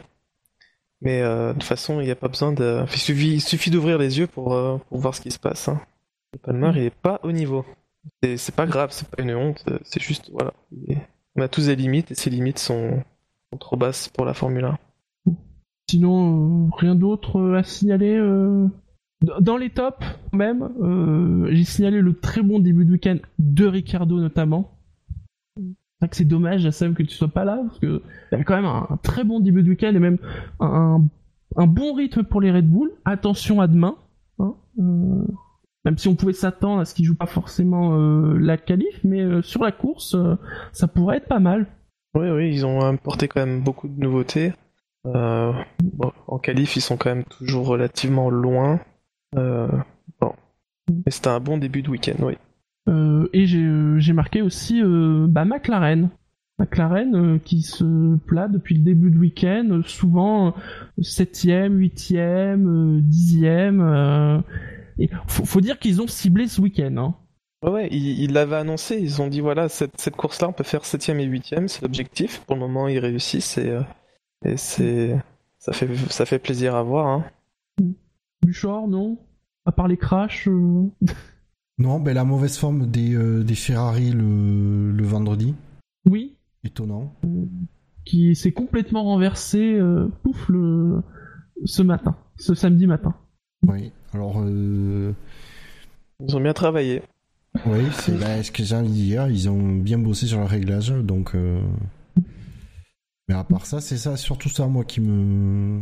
Parce que Red Bull, on l'a, je veux dire, euh, Ricardo euh, le, en tête du classement le, vendre- le vendredi, euh, c'était pas forcément une surprise dans le sens où ça fait des semaines qu'on dit que ah ben lui sur le sur le Hungaroring ils seront c'est un circuit qui leur va bien, ils devraient ils devraient faire quelque chose. Donc par contre on Bah, sa- sa- sachant que sa- sa- sachant que pour Red Bull, il y a aussi apparemment beaucoup de nouvelles pièces qui ont été apportés et qui ont l'air de plutôt bien marcher. Oui, et puis on apparemment, a demandé à Ricardo Ricardo dit, si c'était une euh, voiture, voilà, si c'était une voiture B, il a dit non, c'est pas une voiture B, c'est plutôt une voiture A+, mais, mais voilà, des, des nouveautés en plus euh, qui ont l'air d'avoir marché. Ah, et GSM qui nous dit, ouais, les As au bout du rouleau, oui, parce que bon, même s'il y a les déboires de Magnussen, euh, même Grosjean, c'est pas, c'est pas la joie, quoi. Mais Grosjean, c'est, je sais pas si vous avez remarqué ça, mais j'ai l'impression que, en gros, son week-end se joue le vendredi matin. Les premiers tours, c'est soit il est content, Ah, mais soit oui, il c'est- est pas oui. content, et s'il est pas content, ce sera tout le week-end pas content. Et Mm. je sais pas si c'est psychologique ou, ou quoi, mais c'est quand même souvent le, le cas. Et là, euh, bah, c'est, ils ont beaucoup beaucoup de mal, ouais. Après, euh, ils peuvent peut-être dès le vendredi, dès les essais du, vend- du vendredi matin, ils peuvent savoir si, euh, si le- ce qu'ils pourront tirer de, en performance euh, de la voiture. Je- Peut-être pour ça que lui, en fait, il est plus, il est plus franc en disant, euh, grosso modo, en lisant les, sous- les sous-titres, c'est mal barré. Ou, je sais pas, peut-être qu'ils le savent. euh. Oui, peut-être. Comme ils ont toujours à peu près le même, le, même programme de travail, surtout sur le week-end, euh, il peut te dire, euh, il peut savoir, euh, ça va être dur ou ah non, ça devrait plutôt bien se passer. Ce serait intéressant euh, comme question à poser à un pilote en disant, mais dès le vendredi, est-ce que vous pouvez savoir euh, Oui, si ça va être la merde ou pas. euh, oui, Oh, ça Je, je suis pas sûr que ça soit tout le temps le cas, mais. euh, Tu, oui, demandes à un pilote arriver. sober, il connaît la, enfin, il connaît la réponse. lui. Ben, sur- À noter sur le chat, Vas-y, euh, Jassem qui précise que pour Ricardo, il n'est pas optimiste euh, pour demain niveau fiabilité, notamment au niveau de la boîte de vitesse. Euh, il parle pas, mais il écrit beaucoup. Hein. Bah. Allez, dans ce cas-là, passons aux qualifications. Des qualifications, notons-le donc, où euh, nous avons un, absent, c'est Felipe Massa, euh, qui était malade depuis le début du week-end, qui a quand même roulé ce matin euh, en Libre 3, je crois qu'il n'a fait que 12 tours, pour finalement renoncer, et donc c'est Paul Di Resta, le pilote de réserve, hein, donc c'est logique que ça soit lui, qui prend sa place, qui a participé au qualif et qui participera à la course. Et à Et donc noter, ont été... Attends, à noter, Hmm. parce que ce qui est quand même drôle, c'est qu'à la base, Di Resta, il est là, il est au- sur le Ring Ring ce week-end parce qu'il remplace Martin Brundle en tant que consultant télé. Oui. Il est appelé en tant que, que, que remplaçant de- du pilote titulaire euh, chez Williams. Le pilote titulaire qui aurait a priori le même virus que Martin Brundle. Oui. euh, Brundle. on parle d'un Euh, virus dans l'oreille interne et tout. Donc vous imaginez bien, en plus pour un pilote de F1. euh, Donc une, euh, une, une dizaine de, de cas a priori dans, dans le paddock. Donc euh, tout le monde couche avec tout le monde a priori. Non mais c'est c'est marrant. ça. Non mais du coup, ce serait intéressant de voir qui est qui est affecté pour voir les, les, les cercles de fréquentation. oui, c'est vrai. Parce que là, on peut Mais, dire euh, que Mark Brundle et euh, Massa, ils se sont croisés. euh, Mais quand Martin même, il y a, y y quelque chose oui. qui me, il y a quelque chose qui me chiffonne. Ah, Il y a quelque chose Oui, qui oui. me, qui me dérange. Oui, c'était Mark Blundell et Martin Brundle. Martin Brundle, oui. Mm. Euh, Di Resta, pilote de réserve qui remplace un pilote titulaire et qui a, je crois, piloté 10 tours une voiture de 2014. Donc, Oui, il a c'est ça, 10 ouais. tours avec des moteurs Il n'a fait hybrides. que du simulateur sur ses voitures. C'est, c'est, enfin, je trouve ça vraiment pas normal. Euh, ok, le, le- il, est très expérimenté, etc., etc., mais on s'était déjà un petit peu posé la question avec Button qui euh, revient à Monaco euh, sans faire d'essai euh, privé avant. Mais Button, il avait piloté quand même euh, au mois de jusqu'en novembre l'année dernière, donc c'est pas euh, Oui. Mm. C'était pas récent, enfin c'était pas ancien sa, sa dernière euh, prise de dernier tour en Formule 1, mais lui là, ça, trouve ça un petit peu gênant et peut-être Bah, c'est- qu'il devrait. le- euh, C'est toujours le même problème, c'est quand est-ce qu'on les fait rouler? Eh Les ben pourquoi de roulage ils font sont pas tellement limités que... Paul Di Resta pendant les euh, les, les essais, euh, au moins les essais privés de début de saison, tu fais une demi-journée pour euh, pour les pilotes de réserve. Ou euh, là, Ah. il y a des essais pendant la saison, tu fais une demi-journée pour et ça devrait même être, euh, être obligatoire. Oui, parce que bah, imposer une journée euh, du- des essais Oui. hivernaux, euh, c'est que ce soit le troisième pilote désigné pour la pour, Oui. euh, pour les- lors de Parce que là, ça se passe bien, tout, tout le monde est waouh, c'est génial ce qu'il a fait, mais Bah, ça s'est ça s'est- ça s'est passé bien sur 12 minutes, hein, sur 18 Voilà. minutes, pardon. oui, il faudra voir la course demain. Mais je sais pas. Et puis, lui, il est expérimenté. Il y a d'autres troisième pilotes qui, qui le sont euh, beaucoup moins. Euh, il y a- il y a Ouais, une- expérimenté, mais sa, sa, dernière parti- sa dernière participation en Grand Prix de F1, ça remonte à, à quelques années maintenant. 2013. 2013, Et ouais. c'était des V8. Et c'était des V8. Mm. Donc, bon, je sais pas. Il y a peut-être une, euh, quelque chose à, à réfléchir euh, là-dedans. Il y a GSM qui nous dit faut rappeler que Di Resta est victime dans sa carrière F1 de l'école Mercedes qui, comme celle de Ferrari, ça soutient, mais pas trop quand même. Ont été éliminés de la Q1. On retrouve à la 20e place Marcus Ericsson. Et non, Paul Di Resta n'est pas dernier puisqu'il est avant-dernier à la 19e place. Il est précédé par Pascal Wehrlein à la 18e place, Stroll 17e et Magnussen 16e. Euh, on a beaucoup parlé voilà, du fait que bah oui, finalement il finit pas dernier, il finit à 7 dixièmes de Stroll. Stroll qui, il faut noter quand même, a été copieusement gêné par euh, un Kvyat qui a été, euh, qui a été euh, sanctionné de trois places. Donc, on, on en j'en reparlerai, on en reparlera de Kvyat en Q2. Donc j'ai vu le- le- la vidéo, euh, c'est vraiment vraiment pas joli euh, Ah à, ouais, cet ouais, endroit- c'est- à cet endroit-là. Franchement, euh, il perd quelques dixièmes, j'imagine, qui, qui lui auraient permis de peut-être d'aller en Q2. Mais sinon, bah, pas de grande surprise dans, dans, dans les éliminés. Mm, Non. Non. pas spécialement. Bon, les Sauber, euh, ouais, euh, c'est tout normal. La, Léa, parce que bon, on verra Grosjean, c'est pas beaucoup mieux. Ouais, Magnussen, il, il euh, échappe à la, Q, à la Q1 pour euh, un centième. ouais, Euh, voilà, c'est pas bon à ce, ce week-end. Et Williams, voilà, pareil. C'est pas bon ce week-end. pas bon ce week-end et puis encore plus difficile quand le pilote numéro 1 n'est n'est pas là.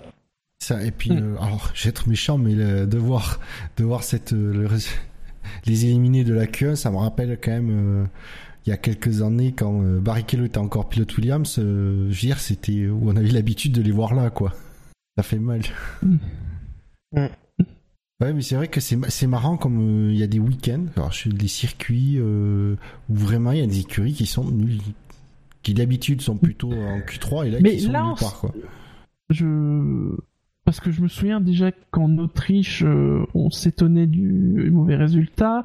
À Bakou, euh, les qualifs avaient pas été bonnes. Puis bon, finalement, ils avaient fait un départ de fou euh, et ils étaient rentrés dans les points. Depuis quelques semaines, euh, globalement, Williams, euh, c'est compliqué. C'est compliqué. C'est vrai, t'as bien raison, il y a un peu le podium qui est venu un peu euh, euh, cacher tout ça, mais oui. à Bakou, ça a mieux fini que ça a commencé, mais Mm. ouh. Oui, comme s'il euh, stagnait niveau développement. euh. Ouais. mm.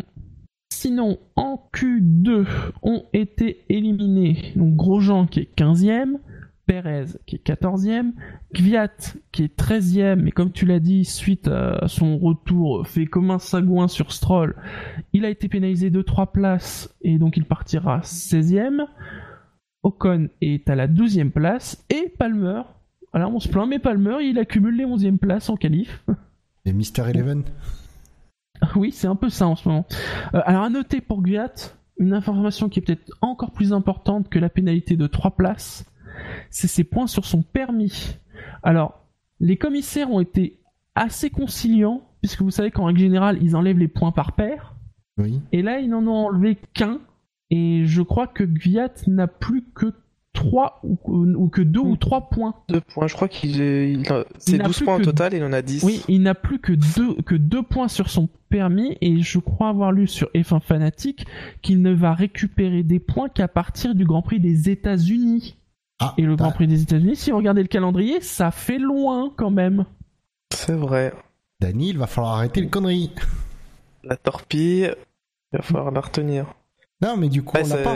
Depuis l'introduction de ce système, on a du permis à points, on n'a pas encore eu de de, sus- de, de, sus- de Grand Prix de suspension. Mhm. Mais il, va avoir bien- il va- il en faut bien un premier. Hein hein. Très bien pour Gasly. Vous allez peut-être voir Pierre Gasly cette année. oui, oui, je crois que oui, c'est ça, il disait États-Unis, États-Unis. Donc, euh, en comptant le Grand Prix d'Hongrie, parce qu'après tout, on sait jamais ce qui peut se passer demain, ça fait une, deux, trois, Oui, quatre, cinq, vrai. six, sept Grands Prix. Il peut encore nous en faire une demain euh, et qu'on voit euh, Pierre euh, dès la Belgique. Ah oui, oui. Mm. Donc, euh, gros, gros danger pour. Euh, sinon, alors sur les, les autres éliminés de la Q2, bon, Grosjean, comme j'ai dit, hein, bon, Ouais, il fait de surprise, 15ème, mais finalement, c'est voilà, c'est dans la même lignée que Magnussen 16ème. Les Oh. Force India, quand même, Oui, 12 c'est- et bah, 14. C'est la première fois que Ocon se qualifie devant Perez. À la régulière, Alors, oui. à la C'est la deuxième fois, il- ouais. Il y, a le côté- il y a- il y a le verre à moitié plein et le verre à moitié vide. Le verre à moitié plein, c'est de dire que Ocon, en effet, il a battu Perez. Et ça, c'est cool. Et en même temps, il a dit, euh, voilà, le, le- la Hongrie, euh, j'aime bien le Grand Prix, tout ça. Par contre, le verre à moitié vide, c'est que c'est quand même pas un très bon résultat pour Force India. Oui, ça c'est sûr.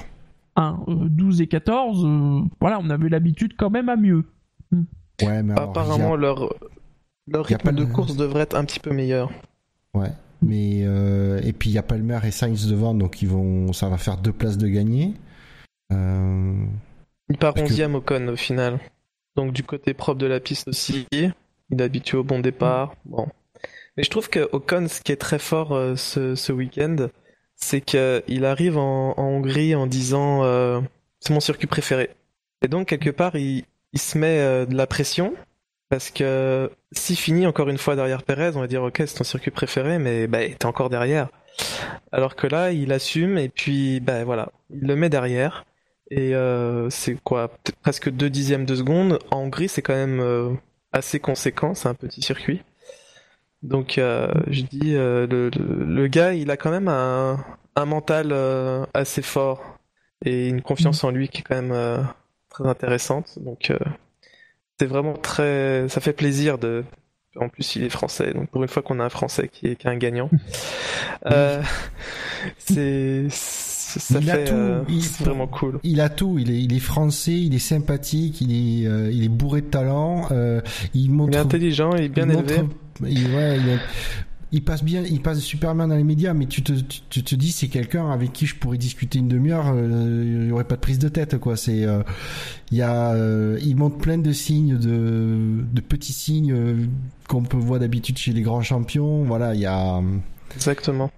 On, on attend qu'une, qu'une- on attend qu'une chose, c'est de voir dans une voiture plus performante pour voir ce qu'il est vraiment capable. C'est. Mm. Mais c'est, et c'est une bonne chose qu'il soit face à Perez. C'est vraiment une bonne chose. Parce Bah, qu'il serait face, oui. à, face à un Palmer, il n'y aurait pas de challenge, quoi. Soyons honnêtes. hein. Non, ouais. Non, il y aurait vraiment pas, pas match. Voilà. Et puis voilà, ça Quelque fait. chose à, Non, bon, non, euh, sur la Q2 Non, il y a, à part Palmer qui Sur la est toujours Q2 en encore, elle-même, euh, non. euh, Palmer est à des années-lumière de, de son coéquipier. Oui, Mais il va partir Même devant si- quand même. il va partir devant. Mm. Ouais. En Q3, nous retrouvons Carlos Sainz qui est dixième. Il est précédé par les deux pilotes McLaren. Un Van Dorn est 9e, Alonso 8e. Hülkenberg a fait le 7e temps, mais donc il a 5 places de pénalité pour changement de boîte de vitesse. Il partira 12e. Ricardo est à la 6e place, Verstappen la 5e. À la deuxième place, on trouve les deux Mercedes. Habituellement, c'est plutôt à la première ligne, mais là, ils seront sur la deuxième ligne avec Hamilton 4 et Bottas 3. Et donc la première ligne sera une ligne Ferrari avec Raikkonen à la deuxième place et Vettel à la première. Bah, ils se sont réveillés chez Ferrari. ils, sais pas, ils ont dû, ils ont, euh, ils ont dû enfin avoir eu le droit de remanger des pâtes et donc du coup ils sont devant. mais euh, non, mais c'est surtout la surprise tout à la fin, c'est euh, Raikkonen qui, euh, qui était un peu, euh, qui était pas vraiment. Qui là, était euh, déçu Oui. Moi franchement quand je l'ai vu deuxième avec le temps qu'il a fait j'étais super content. Je me dis ouais c'est cool. Et lui il était déçu. C'est bien. Mais c'est Et ça, rassurant. Oui, c'est ça, c'est rassurant. Parce que Ferrari, euh, voilà, il- tout, dans les médias, tout le monde disait ok, la Hongrie, c'est un circuit qui correspond à la Ferrari, etc., etc. Et puis bah voilà, ils font une première ligne euh, toute rouge. Euh, c'est c'est bon pour le championnat, c'est bon pour le spectacle, qu'on soit fan de Ferrari ou non. Je pense qu'on a besoin d'un petit peu euh, de piment et euh, et c'est génial. Il y a que Fab euh, qui va pas être content. Oui, mais Vettel, lui, il est content. Il voit qu'il est, il est juste, à, il, est, il a Raikkonen juste à côté de lui sur la grille. Il se dit bon. Et en plus il y a Bottas Et il y a troisième. Bottas, c'est-à-dire qu'il y, a- il y a vraiment deux, euh, on va dire, deux bonnes euh, barrières entre Hamilton et Vettel. Parce qu'il se dit, Mm. euh, Bottas, il va pas les. S'il reçoit une. Non, Bottas, il fait sa course, ouais. Et il va faire sa course. Alors, est- est-ce parce que ça c'est est-ce que vous avez compris ce qui s'est passé avec Hamilton?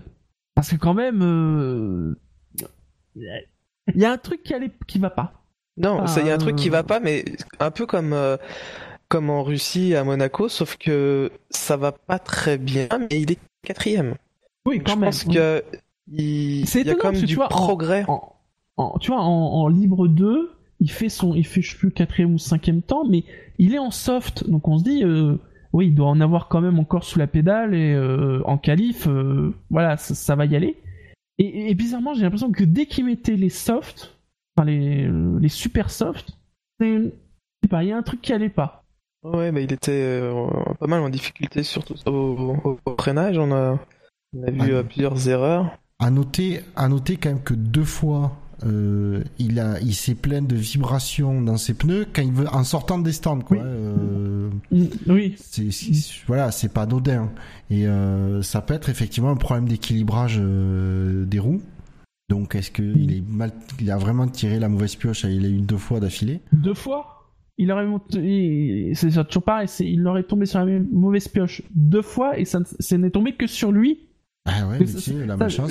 c'est- pas, c'est pas, c'est, c'est pas, c'est pas par volonté exprès de, de, de, de défendre Pirelli, mais ça me fait toujours marrer les pilotes qui accusent Pirelli alors qu'ils sont les seuls à avoir un souci avec.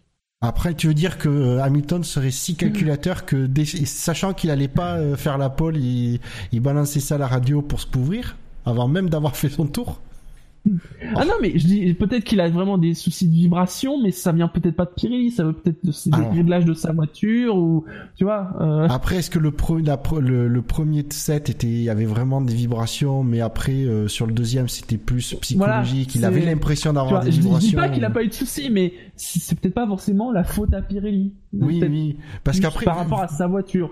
Alors, on se dit que Villeneuve dit beaucoup de, de conneries, mais euh, il a quand même répété plusieurs fois que quand un pilote euh, pense avoir un souvent quand il est en tête un truc comme ça, et le moindre truc, il pense que c'est un problème, alors qu'il n'y a rien d'anormal sur la voiture. Alors est-ce que si, si est-ce qu'il a eu le, le, le premier set qu'il a mis des vibrations, sur le deuxième, euh, il part, il a voilà, il a la pression, il a plus qu'une tentative, etc. Est-ce qu'il a, il imagine pas des vibrations euh, qui sont inexistantes? C'est euh, c'est ce que je pourrais comprendre hein, à ce niveau-là. C'est pas, il n'y a pas de reproche de ma part euh, du tout, mais euh, et si tu veux, ça le perturbe, ça, il est pas au top. Bah après, comme on dit, un Hamilton, euh, je viens de dire qu'il est pas au top, il fait que, il fait quand même quatrième. Hein, faut pas, faut pas se Il fait 4, oui. Ouais, et puis euh, les, les médias anglais disaient que Mercedes euh, euh, était peut-être tenté de tenter euh, justement un arrêt. Peut-être c'est pour ça qu'on Mhm. les a beaucoup vus en, en pneus tendres, plus que les autres, Mhm. et euh, que Red Bull et Ferrari seraient sur deux arrêts. Donc euh, Mhm. à voir. Mais on est content de voir Hamilton quatrième parce qu'on sait qu'il va y avoir du spectacle. Ah, Sinon, je- sur euh, les, les Red Bull, les McLaren. euh, les surprises des McLaren, où on voit que dès que le, le alors, moteur par, par- plus par rapport au début, depuis le début, par rapport à ce qu'ils font depuis le début du week-end, pas une c'est très logique. Hein. Oui. 8, Oui. 9, euh, Non, c'est c'est pas dans ce sens-là. C'est euh, ça fait plaisir de voir juste les McLaren euh, bien performer sur un. Ça fait plaisir, Oui. et, et puis ça fait plaisir de voir Van Dorn qui est juste une place derrière euh, Alonso. Oui. Euh, et Après, puis, il faut que ça dure, faut que ça dure, effectivement. parce que on connaît. euh, faut que rien ne casse. C'est surtout Voilà. ça maintenant. Et on parle pas du châssis, hein. soyons honnêtes. Pour les deux prochaines heures, faut que rien ne casse. Mais, ça, euh, ouais, leur c'est- motoriste, ça dure. mais j'en avais parlé, je pense, après le Canada, mais moi j'aurais toujours le regret de ne pas avoir vu Alonso à Monaco, euh, parce que je pense que ils étaient, ils auraient, il aurait marqué des très très gros points. J'espère Euh, Je sais qu'ils vont si marquer avez- Suffisamment de points demain pour passer devant euh, Sauber, sinon ils vont s'en mordre les doigts. Je sais pas si vous- ils en ont parlé euh, sur Canal, mais euh, il était en, en conférence de presse et comme on est à mi-saison, on lui a demandé quel était le meilleur moment euh, de son début de saison, Ouais, de sa première moitié de saison. Et d'après vous, qu'est-ce qu'il a dit? À Indianapolis. Ouais, Indianapolis. Il a dit Indianapolis. il a dit. Il y a, il y a d'autres moments? Non. Mm. Mais il n'y a pas un autre pilote qui, niveau communication, il arrive à la cheville, hein, Alonso. Il n'y en a pas un autre. actuellement sur la grille. Il est extraordinaire. En même temps, dans la même situation que lui, tout le monde aurait répondu la même chose, franchement. Oui, mais peut-être pas avec la même manière, hein, tu sais, c'est... Parce que j'ai vu le, la, la, citation, c'est assez abrupt, quoi. Apparemment, c'est assez abrupt et c'est très court, quoi. C'est Indy 500. Voilà, c'est juste... Euh, paf, paf. Il, il, il épilogue pas, quoi. C'est... quand tu t'appelles Alonso, tu peux, tu peux dire tout ce que tu veux, quoi. Mais dans la situation où il est, effectivement, je... Ben, il, il s'en prend pas à McLaren parce qu'il n'a pas forcément grand chose à reprocher à McLaren. Par contre, il tape bien sur Honda et Honda ils peuvent pas forcément, ils peuvent pas se plaindre quoi. Parce que s'il commence à dire oh il est injuste tout ça, Alonso il va lui sortir la liste de ses abandons sur problème moteur. Quelque chose à, à rajouter sur ces qualifs? Euh, Non. À part, heureusement que Raikkonen a fait la deuxième place à la toute fin pour euh, apporter un peu d'excitation, mais. C'est vrai que c'était des. Il n'y avait pas de. Il y avait pas de surprise. Enfin. Euh, ouais, de gros suspens de savoir euh, qui va faire la pole, tu sais, le dernier tour, machin. Non, c'est. Bah, c'est au moment où on voit Hamilton se planter. On ouais, dit, voilà. ah, bon bah ça va être Vettel. ouais, mais on n'a jamais senti vraiment euh, qu'Hamilton. Enfin, personnellement, j'ai jamais senti qu'Hamilton était serait en mesure de. Bah, tu sais, il fait sa première tentative qu'il avorte. Et ensuite, sur la deuxième, euh, bah, il est jamais vraiment en position de. Et ni Bottas, on n'a jamais de cru, faire la pole. euh, quand on voyait les temps intermédiaires, on s'est jamais dit ah Bottas peut éventuellement euh, piquer, prendre la. Ouais, il n'y a pas eu de pas suspense. de- euh, Et donc toujours pas ce week-end qu'il égalera Michael Schumacher. Oh, faut qu'ils arrêtent ça avec ça, ça me saoule. Mais ça me saoule. Parce que ce sera tellement pas ça arrivera, ça sera, ça- ça, arrivera, ça sera évacué, puis voilà. Non, mais c'est ça qui est, non, mais c'est, c'est le reproche que je ferais, c'est, euh, c'est de dire à force de nous en parler, si tu veux, quand il- le jour où il va le faire, ce sera plus un exploit. Tellement ils nous auront a- bassiné avec ça. Tandis que Il s'ils a- en parlaient pas, euh, le jour où il fait, ouais, il arrive enfin à égaler Schumacher, ah ben là, ça devient un truc tout de suite, t'es, t'es pris par la surprise, t'as, t'as- voilà, t'as les fusions, et ça. Là, ça va être, ouais, ok, euh, on l'avait vu venir. quoi. Sachant que, eh, attention, il va égaliser, mais Scoop, il va sans doute le battre. Oh, Ah oui. je suis en train de balancer un scoop. Mais il a eu du mal à avoir sa 44e victoire, mais il a du mal à avoir sa 68e pole. C'est vrai. Il est faible psychologiquement, cet Hamilton. Ah, ça, Oh là c'est, ça, c'est une pique envers Fab, mais c'est, c'est flagrant. Pas du tout. C'est la 48e pole position pour Sébastien Vettel, la 211e pour le constructeur Ferrari, la 212e pour le moteur Ferrari, à une moyenne de 206,770 km/h. Ça change des 244 d'il y a deux semaines. Forcément. Alors, déjà, messieurs. deux- plus de 200 de moyenne, déjà, je trouve que c'est pas mal. Oui. À noter que demain, Inde ne devrait pas pleuvoir. Il fera même, sans doute, même encore plus chaud. De toute façon, ce week-end n'est que de plus en plus chaud euh, à Budapest. Et donc, bah, quel sera pour vous le podium de ce Grand Prix? Mhm. Raikkonen va gagner. ah, C'est pas vraiment son, son Ouais. circuit. Non, il aura je- un arrêt au stand qui dure 5 secondes. Moi, je pronostique le, le premier doublé finlandais de l'histoire de la Formule 1. Donc Raikkonen devant Bottas. Et puis Alonso troisième. Parce que c'est maintenant ou jamais. Moi, je dirais Vettel Raikkonen parce que je pense que de toute façon, euh, on est en Hongrie, donc euh, ils arrivent. Déjà, on n'arrivera pas à les dépasser. Point. Mais en troisième, j'ai envie de dire Ricardo. Pourquoi? Parce que Verstappen, comme d'habitude, va abandonner avant 15 le 15e tour. Et j'ai envie qu'il y ait du drama entre Bottas et Hamilton. Il n'y a pas encore eu de drama entre les pilotes Mercedes. Ça nous manque. Il y a un moment, faut que ça pète. Et c'est surtout, alors, je vais être, oui, mais j'ai surtout que j'ai envie de, en cas de drama, j'ai surtout envie de voir la réaction de Bottas. Comment il réagit? Ah, c'est vrai. Ouais, s'il réagit. Il réagit à S'il la Raikkonen, réagit. ouais, c'est ça. Oui. Parce qu'autant euh, un, Rosberg, tu pouvais, à mon avis, tu pouvais le faire sortir de ses gonds, autant un Bottas, t'as l'impression que c'est une vraie porte de coffre-fort. Hein. Mais euh, moi, je pré... oui, après, je pense que je vais essayer. je- je- d'accord avec vous sur le, les deux premiers, ça va être Vettel, Raikkonen, à moins que Ferrari se, se, foire lamentablement sur la stratégie ou qu'il y ait un débris et qu'il y ait des pneus qui crèvent. Mais euh, euh, en troisième, par contre, c'est beaucoup plus délicat parce que Bottas, euh, il ne sera pas passé Hamilton. Et euh, comme apparemment, ils l'ont dit, euh, Mais les sans même commentateurs ont dit, les- ah, le- le- ah, apparemment il y a un même- pilote. Vas-y. sans même les laisser dépasser, n'oublions pas, c'est la Hongrie. Hein. Dépasser, Oui, c'est ça. À moins de s'appeler Ricardo, c'est chaud. hein.